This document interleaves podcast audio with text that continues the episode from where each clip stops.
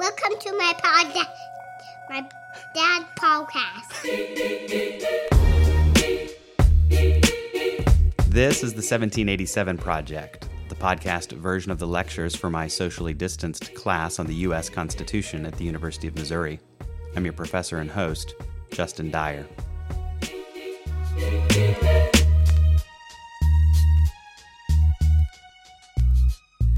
After Justice Owen Roberts' switch in time that saved the nine in that nineteen thirty-seven case of West Coast Hotel v. Parrish, the Supreme Court signaled its move away from Lochner-era economic substantive due process.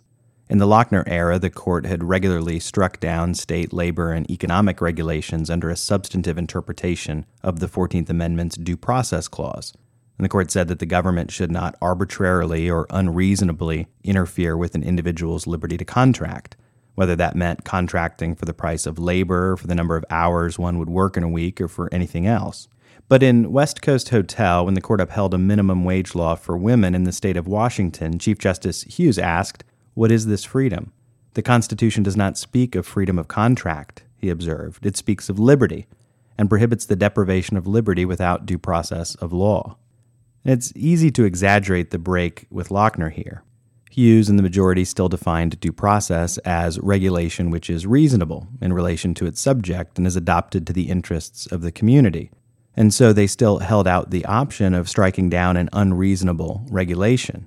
But the emphasis shifted in a decisive way in this case. The Constitution doesn't say anything about liberty to contract. And there's nothing sacrosanct about your right to make contracts for wages or for the number of hours you're going to work. The legislature has reasonable grounds to limit liberty in this area, and besides, Hughes says, even if the wisdom of the policy be regarded as debatable and its effects uncertain, still the legislature is entitled to its judgment. And that brings us back to the heart of the issue. When should the Supreme Court second-guess policy judgments made by the legislature? The court could, of course, say that some policy is unreasonable, but then the legislature could just reply, well, we think it is actually reasonable. That's why we passed it.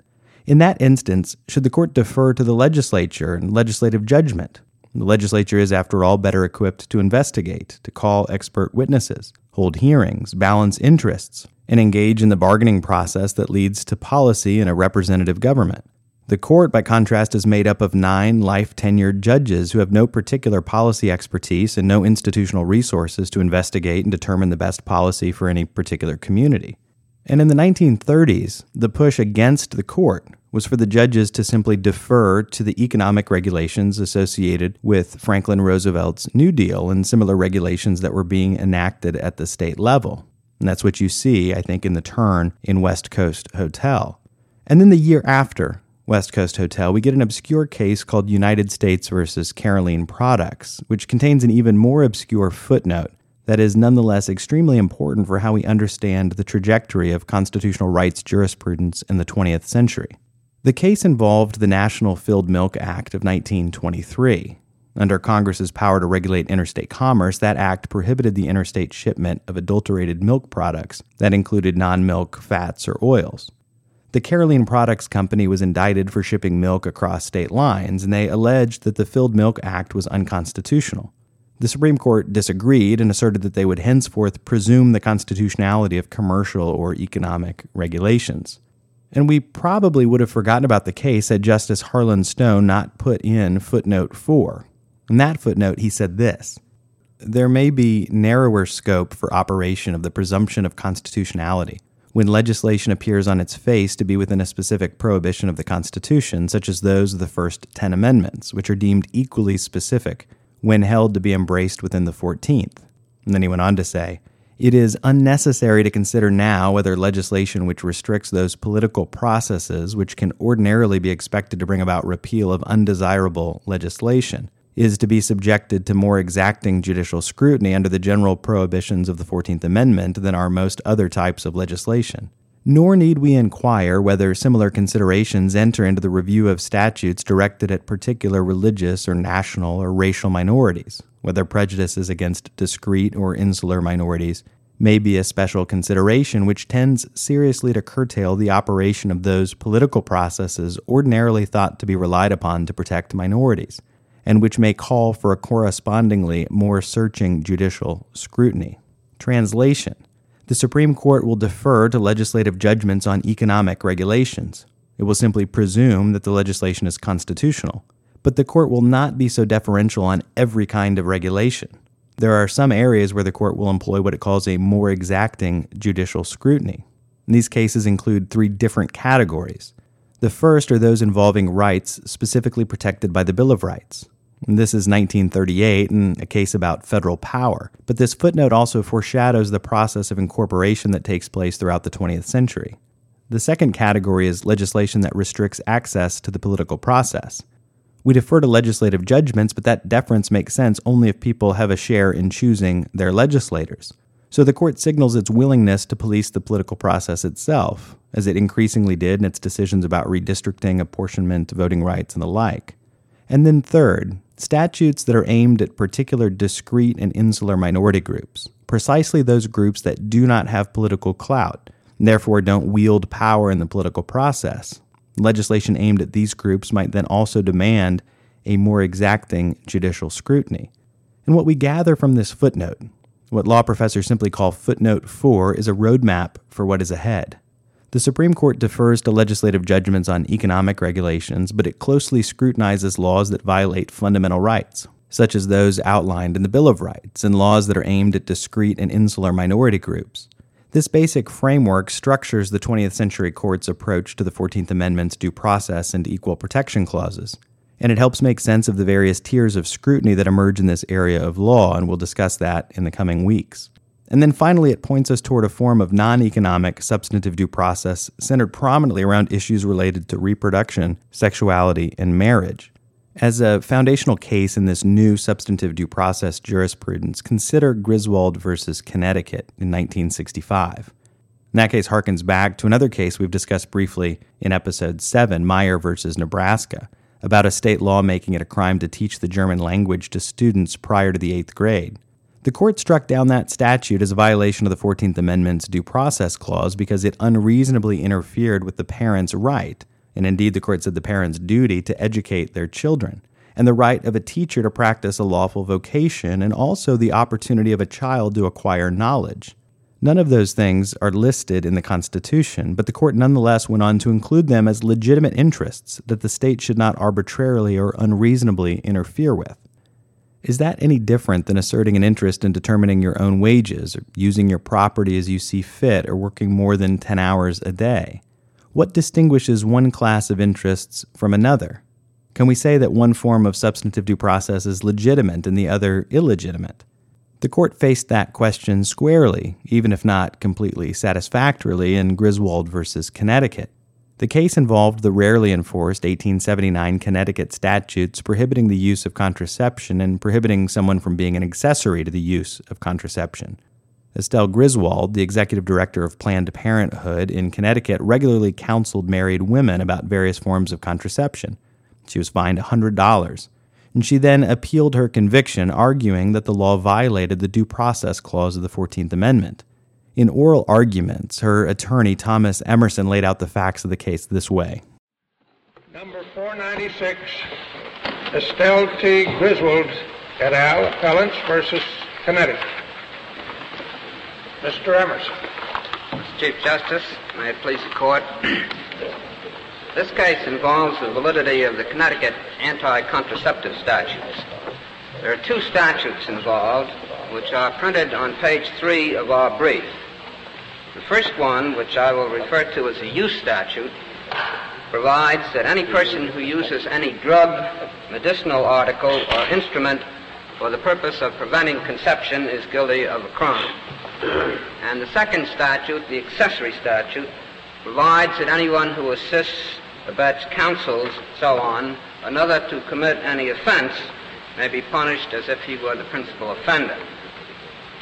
There is no dispute concerning the facts uh, of the case, at least so far as I know.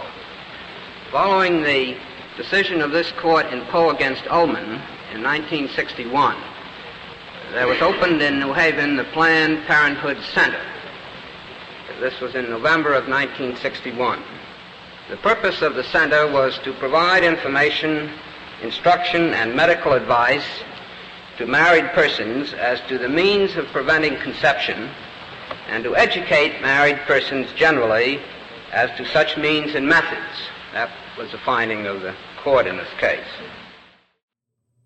But why would the case violate the Due Process Clause? And why shouldn't the court just defer to legislative judgments in this area? That seemed to have been the lesson of the nineteen thirties. And so listen to this exchange about the issue at stake related to the facts of Lochner and West Coast Hotel. You pitch it wholly on due process with the broad idea that we can look to see how reasonable or unreasonable the decision of the people of Connecticut has been in connection with this statute. We, we pitch it on due process in that, in the basic sense, yes, that it is arbitrary and unreasonable, and in the special sense that it constitutes a deprivation of right against invasion of privacy. Uh, the privacy argument is a, is a, a substantially narrower one than the general argument. That's a due process argument. That's, that's correct. And uh, but you, you, answer, expect us, you expect us to determine whether it's wide, uh, sufficiently shocking to our sense of what ought to be the law, as to, because this applies to married people only. Uh, yes, Your Honor, but but it is not it is not broad due process uh, in in the uh, sense in which the issue was raised uh, in the nineteen thirties. Uh, in the first place, this is not a regulation that deals with economic or commercial matters. Uh, it is a, ma- is a regulation that touches upon individual rights, uh, the right to uh, uh, protect life uh, and health, uh, the right of advancing scientific knowledge, uh, uh, the right to have children voluntarily, uh, and therefore we say we are not asking this court to revive Lochner against New York or, or to overrule Nebbia or West Coast Hotel. Sounds to me like you're asking us to follow this. We're not asking you... philosophy of that case. No, Your Honor, we are not. We are asking you to follow the philosophy of Meyer against Nebraska and Pierce against the Society of Sisters, which but dealt with no, my, Meyer against Nebraska. That's which, the one that held that was unconstitutional, as I recall it, for a state to try to regulate the size of loaves of bread. No, no, no. Keep people from being defrauded, was that it? Uh, that was, oh, the, Loch- was the, that Loch- the, the Lochner case, Your Honor. The, uh, w- Meyer against Nebraska held that it was... Uh, uh, unconstitutional for a state to enact a law prohibiting the teaching of the German language to children who had not passed the eighth grade. And Pierce against the Society of Sisters held that it was unconstitutional for a state to prevent the operation of private schools in the state. And it is, it is, those were both due process cases, were decided as due process cases. Griswold's lawyer, in other words, was arguing for a kind of substantive due process analysis that acknowledged certain unenumerated rights or interests as being protected from arbitrary deprivation by the Due Process Clause, but also sharply distinguished that kind of case from what we saw in Lochner versus New York. Substantive due process was back if it ever really went away, but economic substantive due process was not. The Supreme Court in Griswold struck down Connecticut statute, but the various members of the court were all over the place in their analysis. Justice William Douglas, in the majority opinion, makes it clear that he's not following Lochner and he doesn't intend to overrule West Coast Hotel versus Parrish. Overtones of some arguments suggest that Lochner versus State of New York should be our guide, he writes. But we decline that invitation, as we did in West Coast Hotel versus Parrish. We do not sit as a super legislature to determine the wisdom, need, and propriety of laws that touch economic problems, business affairs, or social conditions. This law, however, he says, operates directly on an intimate relationship of husband and wife and their physician's role in one aspect of that relation. Douglas then goes on to describe this intimate relationship as one that is protected by a zone of privacy that falls within the penumbras or the shadows of the various guarantees in the Bill of Rights. But indeed, this right to privacy even predates the Bill of Rights.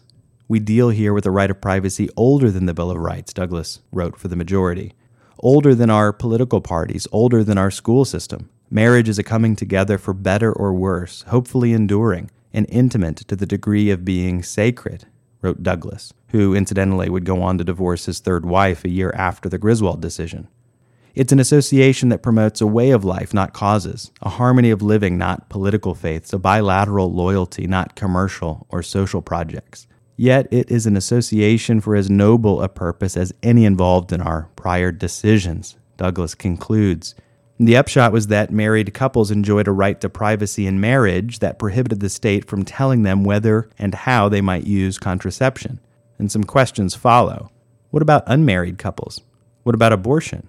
What is marriage? What's the constitutional status of marriage? Is there a constitutional right or freedom to marry under the Constitution? And what about laws prohibiting sex outside of marriage, including but not limited to same-sex relationships? Things move fast after Griswold. In nineteen seventy-one, the court dismissed the case of Baker v. Nelson, arguing for the first time for a right of two men to marry each other, an issue that comes back to the court with different results in two thousand fifteen. And in nineteen seventy-two, in the case of Eisenstadt v. Baird, the court extended the right to privacy encompassing the right to use contraception to single people, and not just married couples. It was no longer the right in marriage, but a right of an individual. And in nineteen seventy-three, the court hands down its abortion decision in Roe v. Wade.